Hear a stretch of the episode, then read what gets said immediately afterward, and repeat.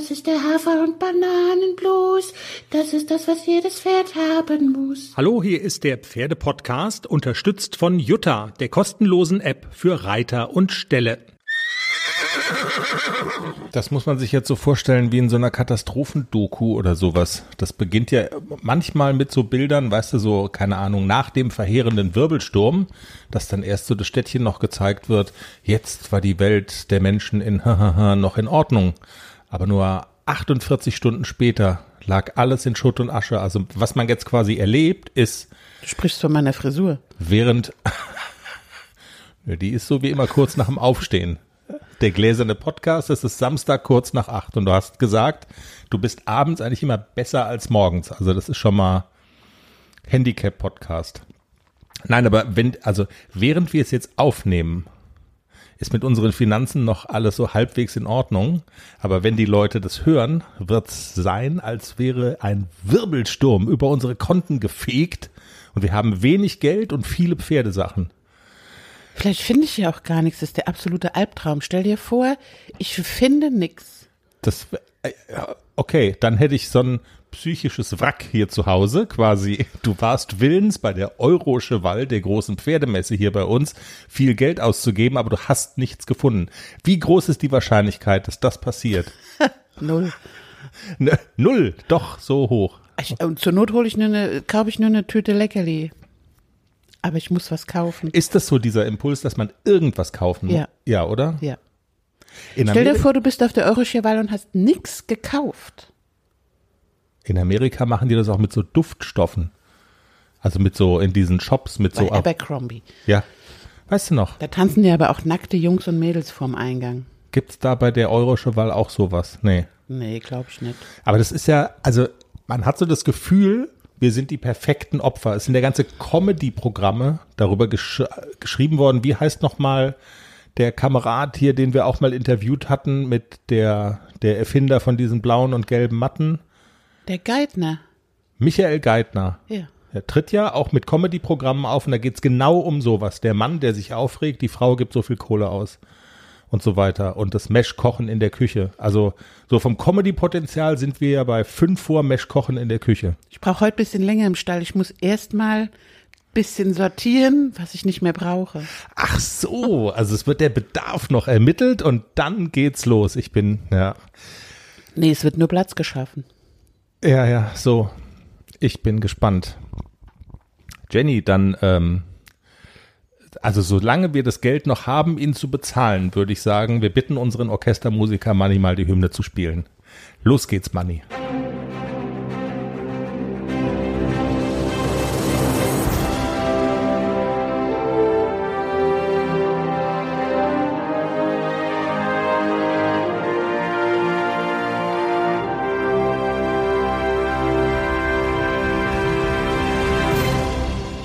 Folge 184 des Pferdepodcasts. Hallo, herzlich willkommen. Schön, dass ihr dabei seid. Ähm, worüber sprechen wir heute? Es geht natürlich um ACDC und Klecks, die beiden Jungpferde von Jenny und ihrem und ihren Weg ins große Dressurviereck. Das ist ja die Idee dieses Podcasts, so ein bisschen zu dokumentieren. Eine normale Freizeitreiterin Jenny arbeitet sich so langsam hoch von E zu A zu L zu M zu S. War, E bist du nie geritten, alles klar, das weißt du weit von dir. Doch, als Kind. Als Kind, ja, Ja. sag ich doch. Siehste, also, sie ist mit den beiden Youngstern jetzt bei L. Äh, ne, mit Klecks bei A. Also, das ist der Zwei Sta- Sterne. Das heißt schon Seitengänge. Zwei Sterne A, also Klecks. Für Klecks stehen L oder vielleicht M an. Und der ACDC kratzt in diesem Winter am, am äh, großen M. Für alle, die uns noch nie gehört haben. Also das ist, genau, das ist die Sache. Darüber reden wir. Wir reden auch noch tatsächlich mit bisschen ernsthaftem Hintergrund über die große Shopping-Tour von Jenny morgen bei der Eurocheval in Offenburg. Wir sprechen am Rande auch immer noch so über die beiden anderen Pferde, die es in der Pferde-Podcast-Herde auch noch gibt. BG, das Nesthäkchen, steht im Pferdekindergarten und freut sich seines Lebens und Globus der Oldtimer. trottelt auf einer Rentnerwiese vor sich hin. Du willst immer, ich sag jetzt mal erstmal alles, was kommt. Und dann hast du, nee, komm, du da, komm, du darfst immer sprechen. Die haben ja gestern ein Video geschickt, die Rentner. Ja. Also nicht die Rentner, sondern die, äh, da, wo der Globus steht, die, die Rentnerwiesenbesitzer. Abendspaziergang. Und dann sieht man diese Herde wirklich so über dieses Gelände ziehen. Und es ist ja riesig, es sind ja 70 Hektar an den Bäumen vorbei über die Wiese. Und da trottet dann so eine Herde mit über 30 Pferden in der Abendsonne über diese Wiese. Es war so richtig schön romantisch. Und dann dachte ich so, mein Pferd ist da einfach glücklich, der braucht mich gar nicht, Gott sei Dank. Frage. Wo der steht, wo die stehen, die, diese Rentnergang, das ist ja quasi am Fuße des mondänen Baden-Badens, Home of äh, the viele Russians so in Nichtkriegszeiten und äh, also quasi zwischen dem mondänen Baden-Baden und La France, also äh, Frankreich, Deutsch, Genau. französisch Grenzgebiet, also alles irgendwie, das klingt alles nach edel. Frage- Gegenüber der Rennbahn Iffezheim. so, wo Millionen verwettet werden, jedes x-te Wochenende. Frage, trinken die da normales Wasser oder kriegen die San Pellegrino? Die kriegen Fidschi-Wasser. Fidschi-Wasser, so wie diese Hollywood-Stars. Genau. Kannst du dich da noch dran erinnern, Ja. als, als wir vor vielen, vielen Jahren, als wir noch nicht durch Hund und diese ganzen Gäule gebunden waren, als wir da noch mal, äh, ist wirklich schon ewig her, in Amerika Urlaub gemacht haben, So Und- ewig sind wir noch gar nicht zusammen. So Gef- ewig kann das gar nicht sein. Also gefühlt ist es eine Ewigkeit her und ich habe in einem Liquor Store mir ein Sixpack Bier geholt und dir in Unkenntnis dessen, was es kostet, so ein Sechserpack Wasser und das Wasser war teurer als das Bier, weil es war Fidschi-Wasser. Fidschi-Wasser. Es perlt die Kehle hinab. So, ja, das Trinken, das habe ich dann irgendwann mal gelesen, das trinken auch diese ganzen Hollywood-Schauspieler hier, Brad Pitt und so. Genau, die machen sich damit hier hinter den Ohrläppchen ein bisschen sauber. So ist es. Also, dem Rentner geht's gut. Siehst du, und jetzt habe ich aber doch den Faden verloren beim Vortragen, worüber wir alles sprechen. Also, wir reden über deine ganzen Pferde. Ähm, und wir haben einen Interviewgast, Mark Lubetzky, der Mann, der ein halbes Jahr pro Jahr inmitten wilder Pferdeherden verbringt. Und er hat ein neues Buch geschrieben, im Gespräch mit wilden Pferden. Und darüber sprechen wir mit ihm in dieser Woche im Pferdepodcast. Jenny Euroschewald, die große Pferdemesse mit auch vielen Pferdeshows und so weiter. Wir haben schon im Teaser kurz erzählt, das ist ja, also es ist ja nicht einfach nur so, dass die dieses Ding dahin flanschen und ähm, dann kann man da sein Geld ausgeben und sonst irgendwie nichts weiter. Die binden da schon auch so die Vereine und die Reiterinnen und Reiter aus der Region ein. Das ist schon cool. Also zum Beispiel auch die Reitschule und der Reitverein, mit dem wir ja so verbunden sind, für den du auch startest, äh, oben auf dem Berg. Die gehen da auch an den Start, weil es gibt ein Turnier, ne? Die, die kleine Silvia reitet da. Ja, aber morgen. das sind die Kinder, die in der Fördergruppe sind und die dürfen da starten. Also es darf nicht jeder da starten, einfach so nennen geht nicht, sondern es gibt nur eine bestimmte Auswahl und das ist jetzt halt die Fördergruppe und da dürfen die Kinder starten. Auch in den Dressuren, eine, also eine ehemalige Reitschülerin von mir, die startet da auch in der E-Dressur, die ist auch in der Fördergruppe und dann dürfen die da mitreiten. Aber es darf halt nicht jeder mitreiten. Und die Silvia springt oder? Genau. Silvia ist in der Fördergruppe Springen und darf deshalb Springen mitreiten. Und die sind dann vom irgendwie so Reiterring oder sowas dann. Genau, das, das macht, glaube ich, der Reiterring. Und ähm, dann sagen die, diese Kinder dürfen starten und Ja, Ja. okay. ist aber schon cool in so einer Kulisse. Also Da ist halt viel los. da ist ne? viel los. Das ist anders als, als auf einem normalen Turnier. So ein Messeturnier ist schon ja eine Herausforderung. Aber Silvia hat ja ein cooles Pferd. Also die guckt ja nicht links oder rechts. Die springt da über ihren Parcours und die macht das schon. Aber also für die Kinder, das merkt man auch, wenn man da oben ist, ist es schon was Großes. Die reden seit Wochen davon, ne? Also von wir fahren nach Offenburg und äh, also man merkt, das ist mehr Thema als ein x-beliebiges Turnier. Ja, auf jeden Fall. Und eigentlich sollte ja auch heute unser Wanderritt stattfinden. Und äh, der ja abgesagt wurde wegen des Unfalls von Günther, weil wir hätten seine Hilfe gebraucht und so, und dann ging das nicht. Und jetzt bin ich gar nicht so traurig, weil es regnet. Okay. Okay, also äh, guter, also wenn man sich schon das Bein bricht, dann an so einem Tag wie heute. Ähm, Jenny, natürlich, wenn du da sagst, du machst da halt auch Attacke in Sachen Geld ausgeben und Pferdesachen kaufen, das ist jetzt auch nicht Comedy, sondern das ist leider bitterer Ernst. Also wenn es laufen sollte morgen, dann könnte es auch laufen. Aber es, also und viel davon ist Konsum, so weil man sich was Schönes kauft. Aber es hat ja auch, es gibt ja auch Käufe, die haben einen wirklich ernsten Hintergrund. Könntest du vielleicht mal kurz aufdröseln und dann sind wir, dann tasten wir uns so ein bisschen ran an das Thema, äh, das ja unseren Podcast so auch kennzeichnet, die Ausbildung junger Pferde. Was macht man mit denen? Was steht so an? Was sind die nächsten Aufgaben? Das kann man ja auch daran an der Einkaufsliste zum Teil so ein bisschen ablesen. Also soll ich jetzt erzählen, was ich alles brauche? Wie lange soll der Podcast Ich wollte werden? dir jetzt so eine schöne Brücke bauen, so schön den Teppich ausrollen. Man merkt echt, dass es so ein bisschen früh ist noch am Tag. Du guckst mich so an. Soll ich jetzt sagen, was ich alles kaufe? ja, mach mal. Und ja, genau. Also, mach mal, also unterteil mal in sinnlos und einfach, weil ich Bock und Spaß dran hab und ähm, kauft man halt. Und was ist? Alles sinnvoll. Nein, ich brauche ähm, Alltagsreitstiefel. Ich habe ja pro Pferd ein paar Turnierstiefel. Also für den Klecks, die sind braun und für den AC, die sind schwarz. Das passt dann immer zum Outfit. Wenn wir schon keine Schleife kriegen sollten, sehen wir wenigstens immer gut aus. Das wusste ich ehrlich gesagt gar nicht. Ach, was du alles nicht weißt. Aber ich brauche ein paar Alltagsreitstiefel, so für jeden Tag. Ein paar neue. Aber nur in einer Farbe. Ja, nur in einer Farbe. Ist Vielleicht. bei mir immer gar nicht so einfach, weil ich habe ja irgendwie so Flossenfüße. Und da, da passe ich nicht in jede Ja. Schuhgröße. Also kleiner Exkurs. Du weißt ja nicht, was OnlyFans ist, ne?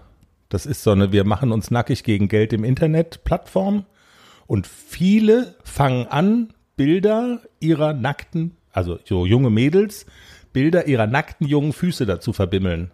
Damit würdest du keinen Umsatz machen. nee. Aber gut, das ist nur so. Ja, und was ich auf jeden Fall angehen will, ist eine Kandare für Klecks. Eventuell auch eine endlich passende Trense für Klecks, weil der hat ja irgendwie so einen komischen Kopf, dem passt ja nix. Also entweder es ist oben zu groß, zu klein, zu eng, zu lang.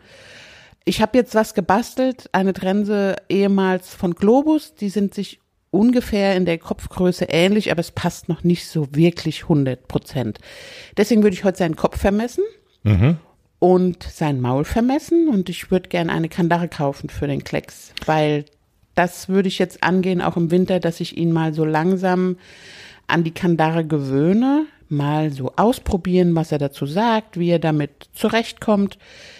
Wir sind noch weit weg von einer Kandaren-L oder M-Dressur, aber trotzdem würde ich schon gerne mal antesten. Jetzt ist er sechs, da kann er mal, wir Okay. versuchen das mal, wie er so Ich wollte gerade sagen, also mit so einer Kandare sind wir dann ja tatsächlich auch bei äh, dann möglichen künftigen Trainingsinhalten und Aufgaben, die ihr so in Angriff nehmt. Äh, Wann immer du mit Pferden so in einer Kandaren L gestartet, also gestartet bist, ich hatte, man hatte immer so das Gefühl, dass dir das eigentlich ganz gut liegt. Also häufig warst Ja. du da erfolgreicher als in irgendwie in Trensen-Els oder Dressurreiter-Els oder so? Ich keine Ahnung, woran liegt das? Und was man vielleicht auch nochmal sagen muss, haben wir auch schon mal drüber gesprochen hier, wenn die Leute so Kandare hören, also viele zucken da zusammen und es ist fünf vor Peter so ungefähr, die Tierschützer, aber das ist Quatsch.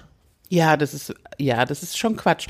Also mit Nixon, das stimmt wirklich. Mit Nixon habe ich auch einige Kandaren-L-Prüfungen gewonnen. Der ist da wie AC, also beide laufen auf die Kandare wirklich super toll. Ich muss die Hand nur hinstellen. Ich muss sonst nichts machen. Die sind da super in Anlehnung, beide. Der Nixon war auch da super in der Anlehnung. Also ich musste wirklich nicht viel machen. Die haben sofort reagiert, die waren sehr fein. Und so ist es auch mit AC jetzt. Der läuft auf die Kandare sehr viel ruhiger mit dem Maul. Er hat eine viel ruhigere, beständigere Anlehnung.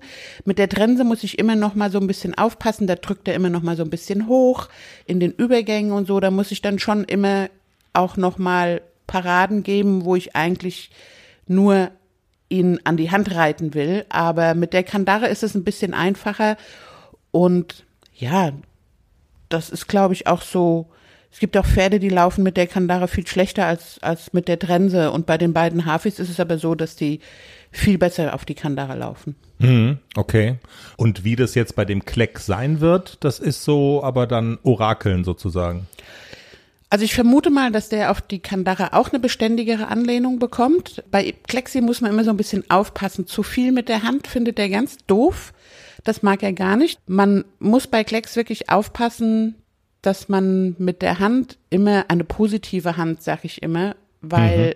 er verträgt es gar nicht, wenn man so ein bisschen rückwärts reitet, mal aus Versehen, bisschen zu viel Hand, dann verhält er sich sofort, dann läuft er nicht mehr nach vorne und mit der Kandare, glaube ich, findet er auch eine beständigere Anlehnung. Und feines Reiten, was du vorhin gesagt hast, äh, ist, glaube ich, bei der Kandare ja generell angesagt. Also man darf da keinesfalls irgendwie ruppig sein, weil die Einwirkung aufs Pferdemaul durch die Kandare natürlich um ein Vielfaches größer ist als mit der Trense.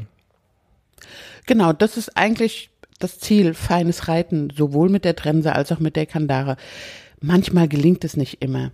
Hm. Aber das sollte schon so im Fokus sein, dass ich hier nicht an der Kandare rumzerre oder zupfe. Also das, sondern wirklich versuche, eine weiche, feine Anlehnung herzustellen. Bleiben wir mal beim Thema Klecks. Wenn du sagst, äh, ihr seid noch nicht so weit, an eine Kandaren L zu denken, aber gut, wenn du jetzt eine Kandare kaufst, dann seid ihr auch nicht mehr so weit weg. Wie weit seid ihr denn weg? Und was hast du in der vergangenen Woche auch gemacht, um näher ranzukommen? Ja, bei Klecks ist es ja immer so, wir sind mal ganz nah dran und mal ganz weit weg. Also es gab in der letzten Woche sowohl super Tage, als auch Tage, wo ich so gedacht habe, okay, wir fangen wieder ganz am Anfang an. Das ist ja bei ihm immer unterschiedlich. Also wir hatten wirklich Anfang der Woche eine Einheit, wo ich so gedacht habe, jetzt kann ich mal die einfachen Wechsel Außengalopp das ging wirklich gut. Er hat super reagiert auf die Hilfen. Er war schön bei mir. Und dann habe ich einen Tag später, wo ich denke, ich reite das Pferd gerade an und er hat keine Balance und er kann nicht geradeaus laufen. Das ist immer noch so ein bisschen unterschiedlich bei ihm. Und wenn, wenn ich dann solche, solche Tage habe, wo gar nichts klappt, dann mache ich ganz gerne am nächsten Tag mal was, was den Kopf so ein bisschen fordert. Ich habe mal wieder Equikinetik gemacht mit ihm. Das hat er ja anfangs, ich habe das anfangs ganz oft gemacht, aber er ist halt regelmäßig eskaliert, weil ihm das zu anstrengend ist. Für den Kopf zu anstrengend. Ach nee, für und den auch. Kopf und für, für, für die Kraft. Das ist ja eine Kraft. Äh, ganz kurz, Äqui Äquikinetik. Ding Dong, für die, die es nicht kennen, Michael Geithner, von dem war vorhin schon die Rede. Das sind hier die blauen und die gelben äh, Matten. Und Äquikinetik ist eine Trainingsmethode, die der Michael erfunden hat. Genau, das fördert den Kraftaufbau, die Koordination mhm. und dass die Pferde wirklich sich auch gerade richten. Also wenn man es auf den Fußball übertragen würde, dann wäre es so, was man immer sagt, hier Felix Magath mit den Medizinbällen und irgend so ein Hügel des Leidens hochrennen. Also das ist so ungefähr das für die Pferde. Genau, das ist so ein Intervalltraining und anfangs, als ich Klecks hatte, war ich ja dachte ich, ich muss das jetzt mit dem machen und er ist ja wirklich regelmäßig dabei eskaliert, weil es ihn einfach überfordert hat. Dann habe ich es mal eine ganze Zeit lang gar nicht gemacht, dann habe ich es immer mal wieder eingebaut, dass ich mir mal die blau-gelben Matten nur mal eine Gasse gelegt hatte oder nur zwei, aber ich habe schon ganz lange nicht mehr diese diese Viereckwolte gelegt, die mhm. ja eigentlich das klassische Equikinetik. In der Viereckwolte mit Innenstellung durch die Gassen longieren. Und das hat Klecks zwei Runden gemacht früher und dann hat er gesagt, hier, du kannst mich mal, das ist ja viel zu anstrengend. Und was hat er jetzt gesagt? Jetzt konnte er sogar am Ende der Einheit durch die Gassen galoppieren, durch alle vier und hat sich wirklich schön selber getragen, konnte auch die Last hinten aufnehmen. Also das war wirklich ein guter Erfolg, wo ich auch gesehen habe, wir sind auch weitergekommen. Wir bleiben nicht auf der Stelle. Manchmal hat man ja so das Gefühl, man kommt nicht weiter. Hat das Pferd sich verändert? Sieht er anders aus? Hat er mehr Muskeln gekriegt? Ja, so Stallkollegen sagen, jetzt wird er langsam Pferd. Ich sehe ihn jeden Tag, mir fällt es nicht so auf, aber ähm, er entwickelt sich ganz langsam, aber es geht immer vorwärts. Und er ist nicht einmal eskaliert. Du weißt aber nicht, was er bei jedem Galoppsprung gedacht hat. Hass, Hass, Hass, Hass. Wahrscheinlich. Nein, er war ganz friedlich. Ach komm. Er wirkte auch ganz zufrieden. Es war anstrengend für ihn, aber er hat sich dann auch mal angestrengt. Und das hat er ja früher nicht gemacht. Er ist ja immer ausgebrochen aus dieser, wenn es zu viel wurde, hat er immer gesagt, das kann ich nicht, lass mich. Und ist dann wirklich, also so wild davon geschossen, dass ich ihn fast nicht halten konnte. Aber dann ist ja wirklich eine Entwicklung, also eine ehrliche Entwicklung zu sehen. Langsam, ganz langsam, aber so, das ist ja auch nicht schlimm. Also das, es hetzt euch ja keiner. Genau.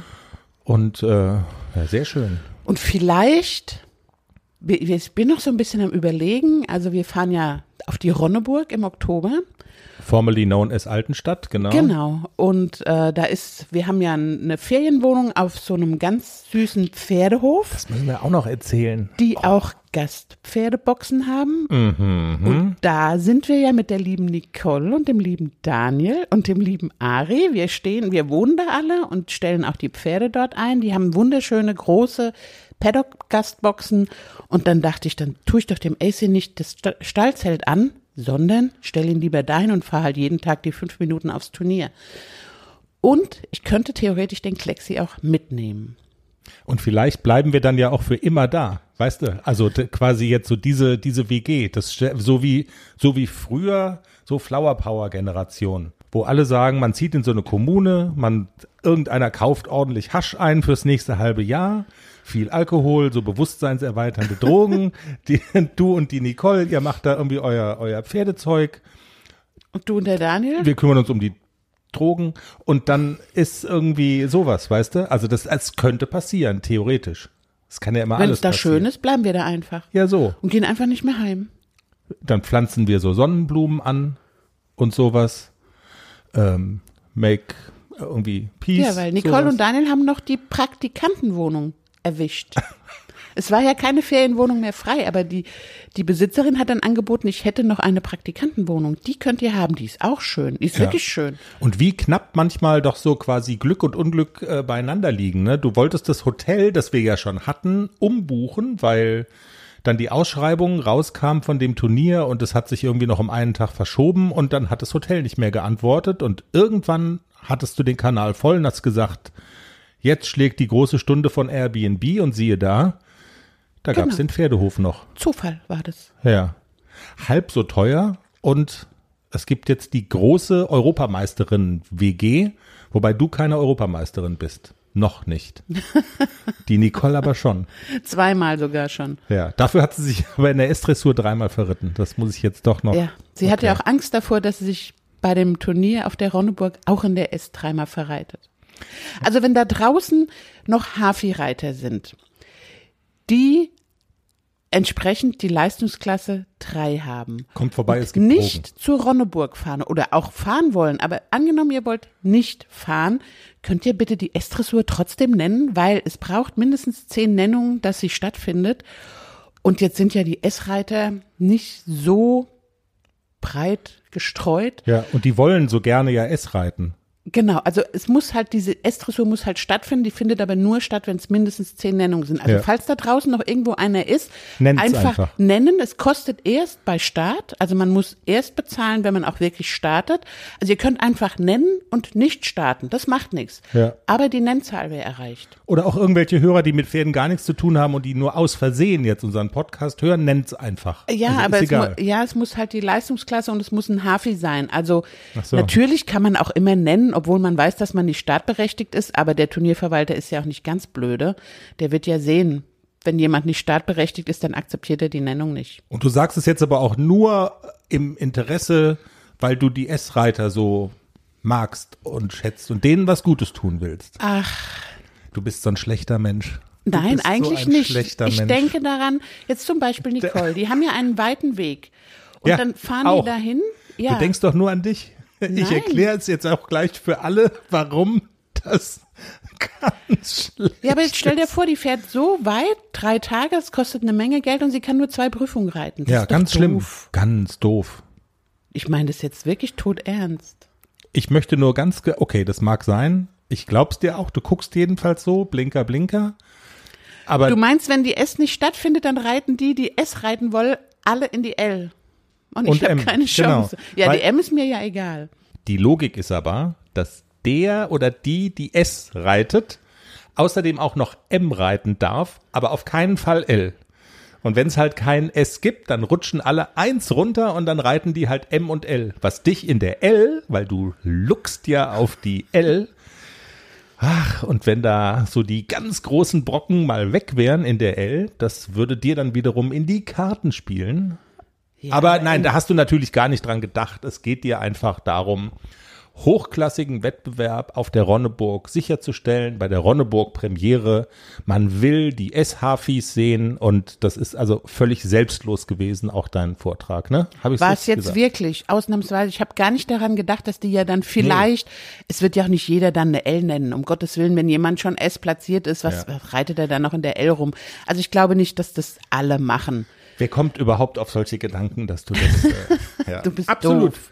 Ähm, Echt jetzt. Und ich habe es eigentlich nur gesagt für Nicole, weil sie so gerne die S reiten würde. So. Jenny, du hast gestern final gemeldet für Altenstadt. Ich habe dich darum waltern sehen am Laptop irgendwie. Nenne ich dies, nenne ich jenes und hm. Also das ist so, man, obwohl es ja erst Anfang Oktober ist, äh, geht schon dieser Ronneburg-Hauch hier bei uns durchs Haus.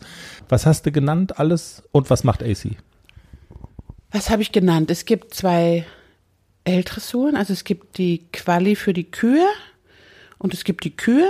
Dann gibt es, die habe ich beide genannt. Dann gibt es eine Dressurreiter L, die habe ich genannt. Dann gibt es eine Zwei-Sterne-A, die habe ich genannt. Dann gibt es einen Springreiterwettbewerb. Und es gibt die Mannschaft, die A-Dressur mit der Mannschaft, die habe ich auch genannt. Also das, Vier Reiter, es gibt wieder ein Streichergebnis, ich bin ganz entspannt. genau, also volles Programm.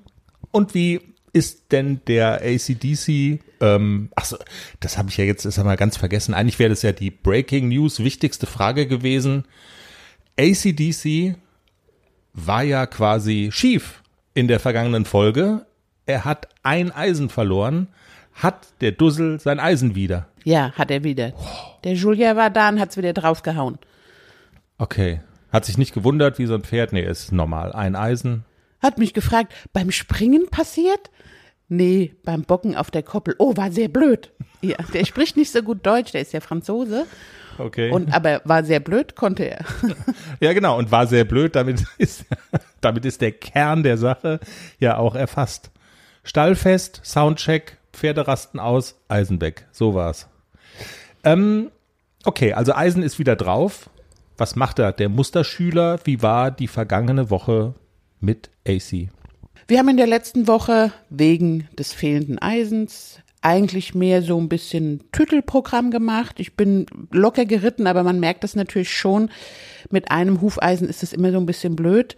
Deswegen hat er ja bisschen an der Longe rumpupsen dürfen. Ich bin ein, zweimal draufgesessen und bin ein bisschen locker vorwärts, abwärts geritten, nur ein paar Übergänge. Also ich habe gar nicht so viel gemacht in der letzten Woche wegen des Eisens und ähm, ja, wir fangen jetzt nächste Woche wieder an. Mal gucken, jetzt wird's bisschen kühler. Jetzt könnte ich auch mit dem AC mal wieder ein bisschen ausreiten. Das würde ich gerne wieder machen. Stimmt, weil bei der jetzt- Hitze war das, ist das für ihn eine Quälerei. Da hat er gar keinen Spaß. Aber jetzt wird's ein kleines bisschen kühler. Und dann würde ich gerne noch mal ein bisschen mehr in den Wald gehen mit ihm. Es hat geregnet vergangene Nacht. Ja. Ich habe meine Oropax verloren heute Nacht und bin vom Regen geweckt worden. Es hat ganz schön runtergeschüttet. Du hast deine Oropax ja, verloren. ich weiß Was auch nicht. gemacht? Irgendwie waren sie weg. Hast du geheadbangt im Traum. Und dann sind sie rausgeflogen. Irgendwie sowas. Oh Mann. Aber das ist ja, angeblich war ja vergangene Woche der letzte Tag des Jahres über 30 Grad. Schauen wir mal, aber ja, könnte ja tatsächlich sein und jetzt ist es, äh, ja, weil AC ist ja so ein bisschen wetterfühlig, stimmt schon. Ja, ich mag die Jahreszeit, die jetzt kommt, zum Ausreiten am aller, allerliebsten. Deswegen muss ich mir ganz viel Zeit nehmen und ganz viel ausreiten. Jenny, dann, wenn du nicht noch irgendwas ganz Dringendes auf der Seele hast, würde ich vorschlagen, auch mit Blick auf die Uhr, dass wir den Marc Lubetzky reinlassen in unsere Sendung. Unser Interviewpartner in dieser Woche, ähm, man muss ihn, glaube ich, also ich weiß gar nicht, ob man ihn vorstellen muss. Man kennt ihn aus vielen Fernsehsendungen. Er hat eine Menge Bücher geschrieben. Er ist der Mann, der sechs Monate im Jahr über den Daumen gepeilt mit Wildpferden in verschiedenen Ländern verbringt und dann seine Erfahrungen, seine Beobachtungen aufzeichnet und vor allen Dingen dann den Ansatz und den Anspruch hat, so aus seinen, aus dem, was er da lernt und sieht, das weiterzugeben an Menschen, die einfach Freizeit- oder Turnierreiter sind und äh, versucht dann abzuleiten, was kann man vielleicht lernen für die Haltung in Stellen, was sind einfach wichtige Dinge, die man beachten sollte. Super spannend und damit auch genug der Vorrede. Hallo und herzlich willkommen, Marc. Toll, dass du heute bei uns bist. Ja, moin. Vielen Dank für die Einladung. Marc, man kennt dich äh, und ich glaube auch viele unserer Hörerinnen und Hörer kennen dich ja aus, aus Fernsehsendungen, aus Talkshows, ähm, durch deine Bücher. Für den Fall wieder erwarten, dass vielleicht der ein, äh, bei dem einen oder anderen noch nicht sofort der Groschen fällt, würde ich mir erlauben, zu Anfang zwei, drei Zeilen von deiner eigenen Homepage vorzulesen, aus denen also, oder in denen du aus meiner Sicht perfekt äh, zusammengefasst hast, wofür du so stehst. Ähm, da heißt erstmal Moin, ich bin Marc Lubetzky. Ich lebe seit 2012 die Hälfte des Jahres zwischen Wildpferden. Dabei durchstreife ich regelmäßig in sieben Ländern mit verschiedenen Herden ihre Lebensräume. Ich beobachte ihr Leben, ihre Fressgewohnheiten, ihre Kommunikation, ihr Sozialleben. Meine Erkenntnisse übertrage ich auf meine Pferde zu Hause, um dann Pferdehaltern Tipps und Anregungen für einen natürlichen Umgang und eine naturnahe Haltung geben zu können. Marc, die Hälfte des Jahres inmitten von Wildpferden leben. Äh, wie hat man sich das genau vorzustellen und offensichtlich erwischen wir jetzt gerade die andere Hälfte des Jahres, in der das nicht der Fall ist. Ja, genau. Also es teilt sich nicht immer so auf, dass ich genau sechs Monate unterwegs bin, sechs Monate zu Hause bin, ähm, mhm. ähm, sondern es sind in der Regel immer so zwei, drei Monate, die ich unterwegs bin. Und ja, dann meist immer nur so vier Wochen, die ich dann zu Hause bin. Also meist bin ich sogar noch mehr unterwegs.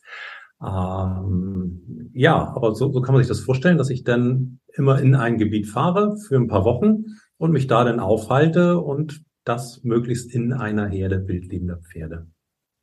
Okay, das hast du auch gemacht für dein neues Buch, das sozusagen der Anlass ist auch für unser Gespräch. Im Gespräch mit wilden Pferden ist erschienen bei Kosmos und es geht darum zu lernen, kurz gesagt, oder was heißt kurz gesagt, ist ein sehr anspruchsvolles Thema. Äh, Stichworte sind so die Signale, die Pferde aussenden, zu verstehen, in die Lage, sich zu versetzen, mit den Pferden zu kommunizieren in ihrer eigenen Sprache, Vertrauen auch aufzubauen. Nenn mal ein paar Beispiele. Wie hat man sich das konkret vorzustellen, ja, mit Pferden wirklich in eine direkte Kommunikation zu treten?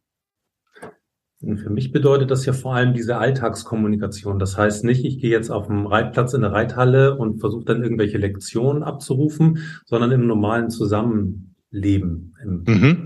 Leben mit denen irgendwie zu kommunizieren und das dann möglichst so, wie sie das machen. Und das ist der erste Schritt, die Pferde zu beobachten. Wie machen die das untereinander? Welche Unterschiede gibt es da auch, je nachdem, welche Pferde miteinander kommunizieren? Und dann im zweiten Schritt, wie kann ich das übernehmen? Auch die Signale, nicht nur die Körpersignale, sondern auch die anderen Kommunikationskanäle. Und ähm, wie, wie kann ich das denn bei welchem Pferd denn auch einsetzen, so dass ich nicht für alle Pferde die gleiche Kommunikation habe, sondern genauso wie die Pferde auch das denn abstimme auf mein Gegenüber. Könnte man, wenn man es ein bisschen platt ausdrücken wollte, auch so formulieren, es geht darum, tatsächlich die Sprache der Pferde zu erlernen und dann auch in deren Sprache mit den Pferden zu äh, kommunizieren? Ja, also es sind ja letztendlich zwei Sachen, die wir machen können. Wir können entweder unsere Pferde konditionieren auf bestimmte Gesten, Signale, dass sie das dann machen. Das können sie ja auch, was lernen. Oder wir können gleich direkt so reingehen in die Signale, wie die Pferde das machen. Dann brauchen sie das natürlich nicht lernen. Und dann kann ich von der ersten Sekunde an, also auch wenn ich jetzt in eine Herde komme, die noch nie einen Menschen gesehen hat, kann ich von der ersten Sekunde an mich sofort mit denen verständigen. Und darum geht mir das. Und also aber nicht auch nur um die Signale, wie mache ich das jetzt, wie halte ich meinen Kopf richtig, sondern auch um dieses ganze Timing. Wann gehe ich überhaupt in eine Kommunikation? Wie, wie sieht denn so ein Dialog aus? Wie lange muss, sollte ich warten auch auf eine Antwort? Pferde sind da doch meistens sehr langsam auch, dass sie sich Zeit nehmen. Ähm, mhm. dass ich die Antwort dann auch wahrnehme, verstehe, drauf eingehe und nicht einfach nur oder wegkomme von diesem, ich gebe Kommandos oder Befehle und das Pferd führt was aus, sondern wirklich in so ein ja, wie wir es genannt haben, Gespräch komme, in einen Dialog komme mit meinem Pferd oder mit meinen Pferden eigentlich ja. mit der Gruppe. Ich habe ja schon äh, so ein bisschen gespickt für unser Gespräch und so ein bisschen geblättert in dem Buch und da haben mich tatsächlich so ein paar Stellen ähm, sehr beeindruckt, äh, auch immer da und das zieht sich ja eigentlich auch wie so ein roter Faden durch das Buch. Es wird immer sehr konkret, es sind äh, genaue Beispiele, es ist ganz toll beschrieben, was du da machst. Also zum Beispiel, und so geht's denn ja auch am Anfang los, denke ich, wenn ich mit so einer Herde und mit den Pferden darin in einen Dialog treten will. Ich bin da auf einmal, ähm, also ich bin hier, die Herde ist da. Und ähm, wie stellt man es dann an, dass die Pferde ja mit mir in einen Dialog treten, dass ich möglicherweise dann auch akzeptiert werde, ein Teil zu sein ähm, was ist da wichtig? Äh, wie gehe ich vor? Also ein Stichwort hast du schon genannt. Das geht nicht schnell. Man braucht Geduld. Ne? Also wie, wie gehe ich vor? Also erstmal dieses Zeitnehmen ist für mich unheimlich wichtig. Und das auch, wenn ich zu Pferden gehe, wenn ich jetzt aus der Menschenwelt komme oder aus der Zivilisation, dass ich dann erstmal runterkomme und nichts mitschlepp von dem Stress und von dem, von dem Ganzen, was mir da so im Alltag widerfährt und die Pferde damit belaste, sondern wirklich versuche in so eine Null-Situation zu kommen, dass ich ausgeglichen selber bin. Und dann, wenn ich mit einer, für mich ist es immer mit einer Gruppe von Pferden in Kontakt gehe, in die Kommunikation, das ist das Erste, weil ich pick mir ja nicht irgendwie ein Pferd raus. Das ist so ein Denken, was, hm, was viele, die wir Pferde zu Hause haben, denken so, okay, ich habe da eine Offenstallgemeinschaft vielleicht und ein Pferd davon ist meins und ich sehe nur mein eigenes Pferd.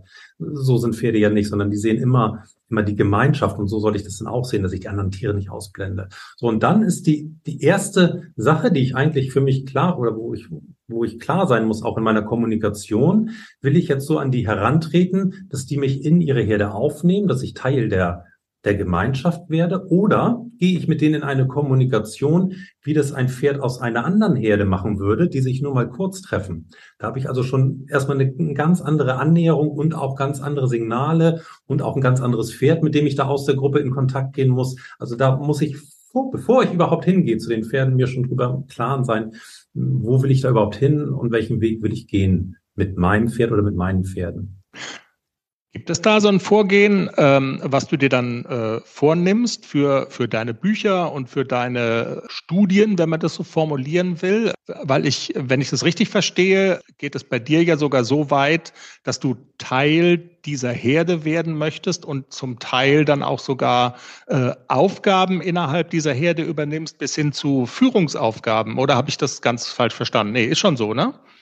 Ja, ist schon so, wobei ich ähm, also in der Natur, gerade bei wirklich wildlebenden Herden, nicht so weit gehe, einfach, weil ich das auch nicht leisten kann als Mensch. Da sind wir irgendwo dann auch begrenzt. Ist auch überhaupt nicht notwendig. So dieses Denken, so ich will Führung übernehmen, ist ja so häufig drin in unseren Köpfen, wenn wir mit Pferden oder mit Tieren generell zusammenarbeiten oder was zusammen machen, sondern für mich ist erstmal so, ich, ich will zur Gemeinschaft gehören, damit ich dann wirklich auch, auch in Ruhe meine Beobachtung machen kann weil es auch einfach super schön ist, wenn du da zwischen den Pferden lebst. Und deshalb gehe ich rein vom Verhalten und von der Kommunikation her wie ein junges Pferd das dann alleine ist und dann verhalte ich mich so auch wie ein Pferd. Natürlich wissen die, dass ich kein Pferd bin, sondern irgendwas anderes oder ein Mensch. Und ähm, die, die merken dann aber, okay, der verhält sich so wie wir und der ist alleine. Und das ist für Pferde nicht in Ordnung in der Natur oder generell für Pferde nicht. Ähm, und dann sagen sie, nee, komm her. Wenn du so bist wie wir und hier immer in unserer Nähe bist, dann komm rein zu uns und dann kannst du hier bei uns sein. Das ist so der Ansatz. Für meine Sachen, die ich mache, für meine Arbeit, genügt das denn eigentlich auch, wenn ich als quasi als Jungtier in der Herde bin, keine Aufgaben habe und gar nichts, einfach nur zwischen denen sein kann, kann ich ja alles machen und alles beobachten. Aber ich kann dann natürlich auch weitergehen und ich sage mal so, erwachsen werden in der Herde. Und diesen Prozess muss ich jetzt nicht so langsam machen über Jahre, wie es eigentlich ist, sondern kann ich auch beschleunigen, einfach durch mein Verhalten, dass ich dann Stück für Stück mein Verhalten verändere in das Verhalten eines erwachsenen Tieres. Und dann kann ich natürlich überlegen, wie weit will ich gehen, ähm, so dass ich dann größere Aufgaben übernehme oder sogar auch die Führung mache ich in der Natur nicht. Ähm, aber bei meinen Pferden zu Hause gehe ich dann natürlich schon auch einen Schritt weiter, so dass ich da auch die Rolle eines erwachsenen Pferdes übernehme in der mhm. Gruppe. Also ähm, manchmal sagen ja auch Bilder mehr als Worte zum Thema, ich verhalte mich so, dass die Pferde das verstehen, ich benehme mich so wie die. Da gibt's äh, Fotos in dem Buch, wo man sieht, ein, ja, kann man sagen, misstrauisches Fohlen, das erstmal sich, also offensichtlich denkt, der ist komisch, ich habe Angst vor dem. Und dann, und dann senkst du den Kopf du, du senkst den Kopf auf einem anderen Bild und auf einmal fängt das Fohlen an, sich so an dich ranzutasten und, und kommt dir näher. Das ist wahrscheinlich exakt, äh, also das, was diese Bilder ausdrücken, ist das, was du eben gerade gesagt hast. Dieses, ich, ich benehme mich so wie die und ähm, dadurch wird es dann ermöglicht, äh, dass ich auch ein Teil von dieser Gruppe werde. Ja, das, was du jetzt eben beschrieben hast, Chris, ist eigentlich schon eine Stufe weiter. Dieses erstmal sich so benehmen ist wirklich auch noch auf Abstand, dass wenn die in der Fressphase sind, dass ich mhm. mich dann auch diesem Rhythmus bewege. Äh, dass wenn die in der Ruhephase sind, dass ich denen eben auch ruhig auf einem Flecken bleibe und ruhe. Ich muss nicht, wenn jetzt 41 hinlegt, mich auch hinlegen, kann auch stehen bleiben, also nicht so exakt eins zu eins spielen. Aber das ist erstmal das Erste. Und das, ähm, was du jetzt sagtest mit dem Fohlen, das ist ja schon die direkte Kommunikation, denn wenn ich Teil der Herde geworden bin, mhm. da eben auch einmal auch gucken, was habe ich da für ein Pferd. Nicht jedes Pferd geht dann auch gleich in die Kontaktaufnahme. Und da habe ich eben welche, die sind schüchterner, zurückhaltender. Da habe ich welche, die sind ähm, einfach neugieriger, kommen, kommen offener auf dich zu. Und es kommen aber auch welche, beziehungsweise kommen nicht, die sagen, nö, äh, das ist jetzt für mich gar nicht interessant und ich will keinen direkten Kontakt. Und das sollte ich dann auch akzeptieren. Und bei diesem Fohlen ist dann eben so gewesen, dass wenn ich merke, ah, okay, der, der ist schüchtern und der traut sich nicht so richtig, dann kann ich meine Körpersprache eben verfeinern auch und meine Signale. Und das ist eine ganz tolle Chance für uns Menschen, wenn das nicht gleich so klappt am Anfang, wie wir uns das gedacht haben. Ah ja, okay, was könnte ich irgendwie anders machen, besser machen? Und so in dem Fall, wie kann ich denen die Angst nehmen? Klein machen, runtergucken, das funktioniert bei allen Tieren, nicht nur bei Pferden auch, dann kommen die immer leichter an, neugieriger an und nehmen Kontakt auf. Es ist ja schon spannend genug, das sozusagen so hautnah in so einer Gruppe wilder Pferde zu erleben, auch ein Stück weit auszutesten, besser zu verstehen. Interessant wird's dann ja, ich sage jetzt mal so für den Otto-Normalmenschen an dem Punkt, wo man sich die Frage stellt, inwieweit nützt mir solches Wissen dann auch zu Hause bei meinen Pferden, die jetzt nicht wild aufwachsen, sondern ja, die in einem Stall, vielleicht in einem Laufstall, vielleicht auch in einer Gruppe gehalten werden, aber dann eben doch ein Stück weit ähm, anders als wilde Pferde. Die Frage, hilft dieses Wissen? Wie interagiere ich mit, mit Wildpferden? Also was, was bringt mir das Wissen darum für meine Pferde zu Hause? Du kannst es eins zu eins übernehmen. Äh, Mache ich zu Hause auch, auch wenn wir keinen Hengst laufen haben, keine Fohlen haben, was ja auch einen großen Teil in der Natur ausmacht.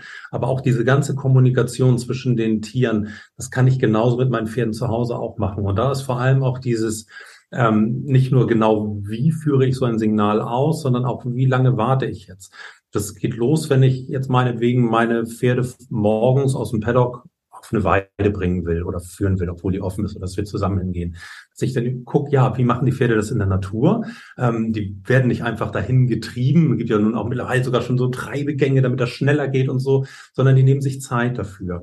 Die machen diese Aufwachphase und das sollte ich kann ich auch genauso machen, dass ich sage, okay, ich gehe jetzt erstmal hin und merke, nö, jetzt sind die eigentlich noch gar nicht so weit, dass ich ein paar Minuten warte und dann genauso wie die erwachsenen Tiere das in der Natur auch machen, so diese Aufbruchstimmung erstmal so in der Gruppe ähm, auslöse und dann eben gemeinsam mit denen irgendwo hingehe und dann vielleicht auch noch eine Zeit lang da bleibe und abends der Rückweg wäre ja auch genauso. Das wären so ganz klassische Beispiele, wie ich das mit meinen Pferden machen kann und in allen anderen Bereichen ja auch. Egal, ob ich jetzt mein Pferd putzen will, kann ich auch in die soziale Fellpflege reingehen, so wie Pferde das machen und nicht mein Pferd am Halfter irgendwie von der Heuraufe wegziehen, anbinden und sagen, jetzt äh, will ich dich aber putzen, sondern einfach mal zu überlegen, wann machen die das, wie machen die das, wie leiten die das ein, auf welche Signale achten die und wann und wie beenden die das auch wieder, so dass mein Pferd merkt, ah, okay, mein, ich sag mal so, mein Besitzer in Anführungsstrichen, mhm. der achtet auch auf mich und, und dem ist es auch wichtig, dass das für mich auch passt. Und dann habe ich eine, eine ganz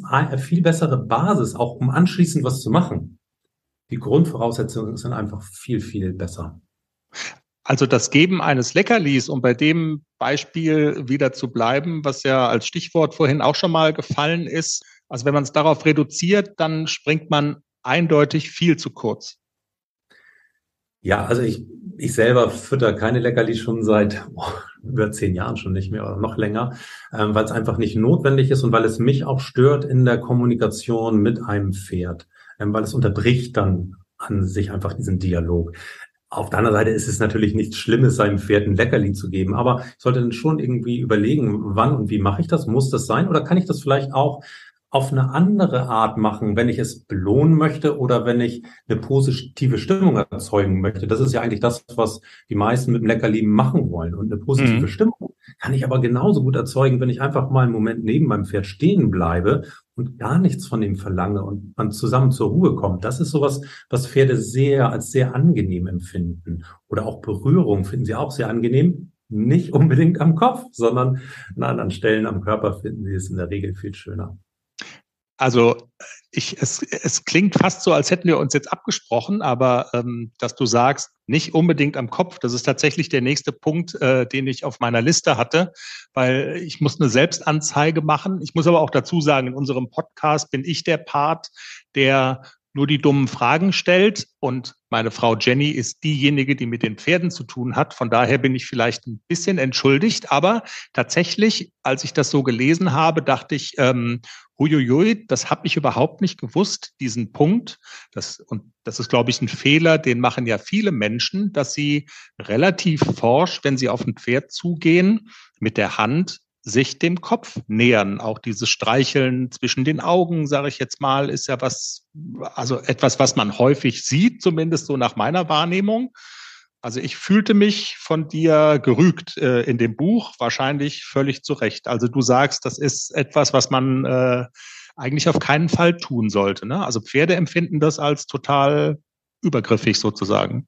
Ja, also es gibt schon Berührungen am Kopf, die Pferde auch untereinander machen. Eine Spielaufforderung ist so eine Berührung am Kopf, auch vor der Paarung. Da hängt es bei der Stute auch eine, aber eine sehr, sehr vorsichtige, zärtliche Berührung am Kopf von der Seite, so dass die Stute auch ausweichen kann. Es gibt ja auch diesen Nasenkontakt auch bei einer Begrüßung. In der Herde findet er aber quasi nicht statt, weil die Pferde ja immer zusammen sind. Äh, aber ich, ich muss mir einfach überlegen, wie mache ich das, ähm, wann mache ich das und muss es wirklich sein oder stört das irgendwo so meine Kommunikation. Und das ist nicht nur so, dass Pferde das nicht mögen, auch wenn du einen Hund hast und, und willst den über den Kopf streicheln. Denn jeder Hund zuckt auch so ein bisschen zusammen und duckt sich, wenn ein Mensch das macht. Und Pferde genauso auch, wenn wir da auf die Reaktionen achten, sehen wir dann auch häufig, dass sie eigentlich ausweichen wollen, irgendwie manchmal aber nicht können und das gar nicht so angenehm empfinden. Und ähm, ja, wenn uns das ein bisschen bewusster wird, dann merken wir ja, okay, und wenn ich dann eine Berührung am Kopf mache, um eben zum Beispiel eine Spielaufforderung zu machen oder so wirklich in den nahen, intimen Kontakt zu gehen, dann ist das auch was wirklich was Besonderes und was Wertvolles. Mhm. Genauso ist es, das wäre noch so das nächste, was eigentlich so bekannter ist mit diesen Stimmsignalen, dass wir sagen, ja, Pferdeflüsterer und sowas, wo ich auch sage, ja, nee, wir brauchen nicht immer Schweigen, ähm, wir können ruhig auch stimmliche Signale geben, aber auch genau da das Gleiche, der Moment muss passen. Das kann dann sogar auch mal richtig laut sein, so ein Stimmsignal, ähm, aber eben nur, wenn es für Pferde Sinn macht und für Pferde Sinn macht ein Stimmsignal, wenn man sich nicht sehen kann. Aber wenn ich direkt daneben stehe, macht das für die keinen Sinn mehr, weil dann machen sie entweder die Körpersprache übersehen oder über Berührung. Mhm. Die Grundlage für das Buch, das äh, jetzt, also die, die Grundlage für das neueste Buch, das erschienen ist, ist ein äh, Aufenthalt von dir, wenn ich es richtig verstanden habe, ähm, in einer Konig-Pferdeherde. Das ist ähm, ja eine Ponyrasse, kommt in Mittel- und Osteuropa vor, wenn Wikipedia nicht lügt. Die, die Konix, gab es einen speziellen Grund, äh, dass du quasi diese Rasse ausgesucht hast? War es der Standort, der da eine Rolle gespielt hat? Was ja, hat's genau. auf sich mit den Konix? Der Standort ist natürlich schon ähm, sehr entscheidend dafür auch gewesen, weil das quasi bei mir vor der Haustür ist. Es ist ein sehr großes, wildes Naturschutzgebiet hier in Schleswig-Holstein, wo ich schon seit zehn Jahren immer hinfahre, wenn ich zu Hause bin. Also die mhm. Zeit, die ich zu Hause bin, bin ich dann meist äh, überwiegend dann auch da, wo ich die Pferde sehr gut kenne. Es ist nicht nur eine Herde, die da lebt, sondern ein ganzer Herdenverband mit bis zu 100 Pferden, die sich in mehrere Herden dann auch aufteilen, aber selbst ihre Herden bilden können und da wirklich so frei und autark, wie es in Deutschland geht, da auf dieser Halbinsel in der Ostsee leben. Und da kann man eben alles an Kommunikation sehen, beobachten, was das zwischen Pferden gibt, nicht nur innerhalb einer Herde, sondern auch von einer Herde zu einer anderen Herde. Und dafür war das jetzt auch fürs Buch ideal, um das da mit den Comics zu machen. Und außerdem liebe ich die sehr. Okay. Marc, wir könnten uns wahrscheinlich noch äh, stundenlang unterhalten über alle Details aus dem Buch. Äh, es wird schlechterdings nicht möglich sein, ähm, das wirklich in allen Details sich zu erschließen, aber es ist äh, total spannend. Deshalb, äh, wir werden das natürlich auch verlinken bei uns auf der Homepage und so weiter, ähm, wo man das kriegen kann und ja, alle Details dazu. Wer darüber hinaus noch mehr sozusagen will von dem Ansatz und äh, von dem Gedanken, von den Wildpferden lernen für den Umgang mit den eigenen Pferden zu Hause. Du hast da ja noch eine ganze Menge im Angebot, wenn ich es richtig verstehe. Ne? Du bietest irgendwie Online-Seminare an, es gibt eine Masterclass. Erzähl mal so ein bisschen, was, äh, was kann man alles bei dir machen und kriegen? Ja, es gibt gut auf der Website habe ich auch einen Blog und äh, da ist auch ab und zu, dass ich da mal einen Artikel mache, der, der so frei einsehbar ist. Ansonsten habe ich, ich sag mal in Anführungsstrichen nur meine Masterclass. Das ist eine Online-Fortbildung. Hm, da sind über 150 Filme drin mit Aufnahmen von Wildpferden, die ich dann kommentiere, ähm, wo wir dann oder wo ich dann Anregungen gebe, wie man das mit seinen Pferden zu Hause machen kann und Handouts und da ist auch ein interner Podcast auch noch drin, wo ich Fragen beantworte. Also da konzentriere ich mich drauf, dass die Leute, die wirklich was, was so machen wollen mit ihren Pferden, dass die dann wirklich auch intensiv was bekommen und betreut werden. Und ansonsten hier und da mal was im Fernsehen oder auf YouTube oder so, aber das ist immer mal so sporadisch. Okay, also wer da mehr wissen will, ähm, der kommt auf jeden Fall auf deiner Homepage weiter. Marc, das war total spannend. Ähm, und äh, ja, äh, ich sag nochmal vielen herzlichen Dank, dass du die Zeit gefunden hast, mit uns zu reden heute. Es war total super. Ja, sehr gerne. Ich bedanke mich. Marc Lubetzky im Pferdepodcast. Wie immer der Link zu seinem Buch, der Link auch zu seiner Homepage bei uns in den Show Notes. Ähm, es gibt eine Website zum Pferdepodcast www.derpferdepodcast.com. Gibt jede Woche zu jeder Folge ein kleines Artikelchen mit allen, ja, eben Links, die so wichtig sind im Zusammenhang mit der Folge. Einfach mal vorbeisurfen. Kann man auch sogar abonnieren, dass man per Mail dann jede Woche die Show Notes bekommt. Der Vorteil, man verpasst keine Folge. Ähm, tut man auch nicht, wenn man äh, unseren Podcast abonniert bei der Podcast-Plattform eurer Wahl. Spotify, Apple, Deezer, wir sind da ja auf allen drauf, ihr kennt das. Und in diesem Sinne bedanken wir uns fürs Zuhören.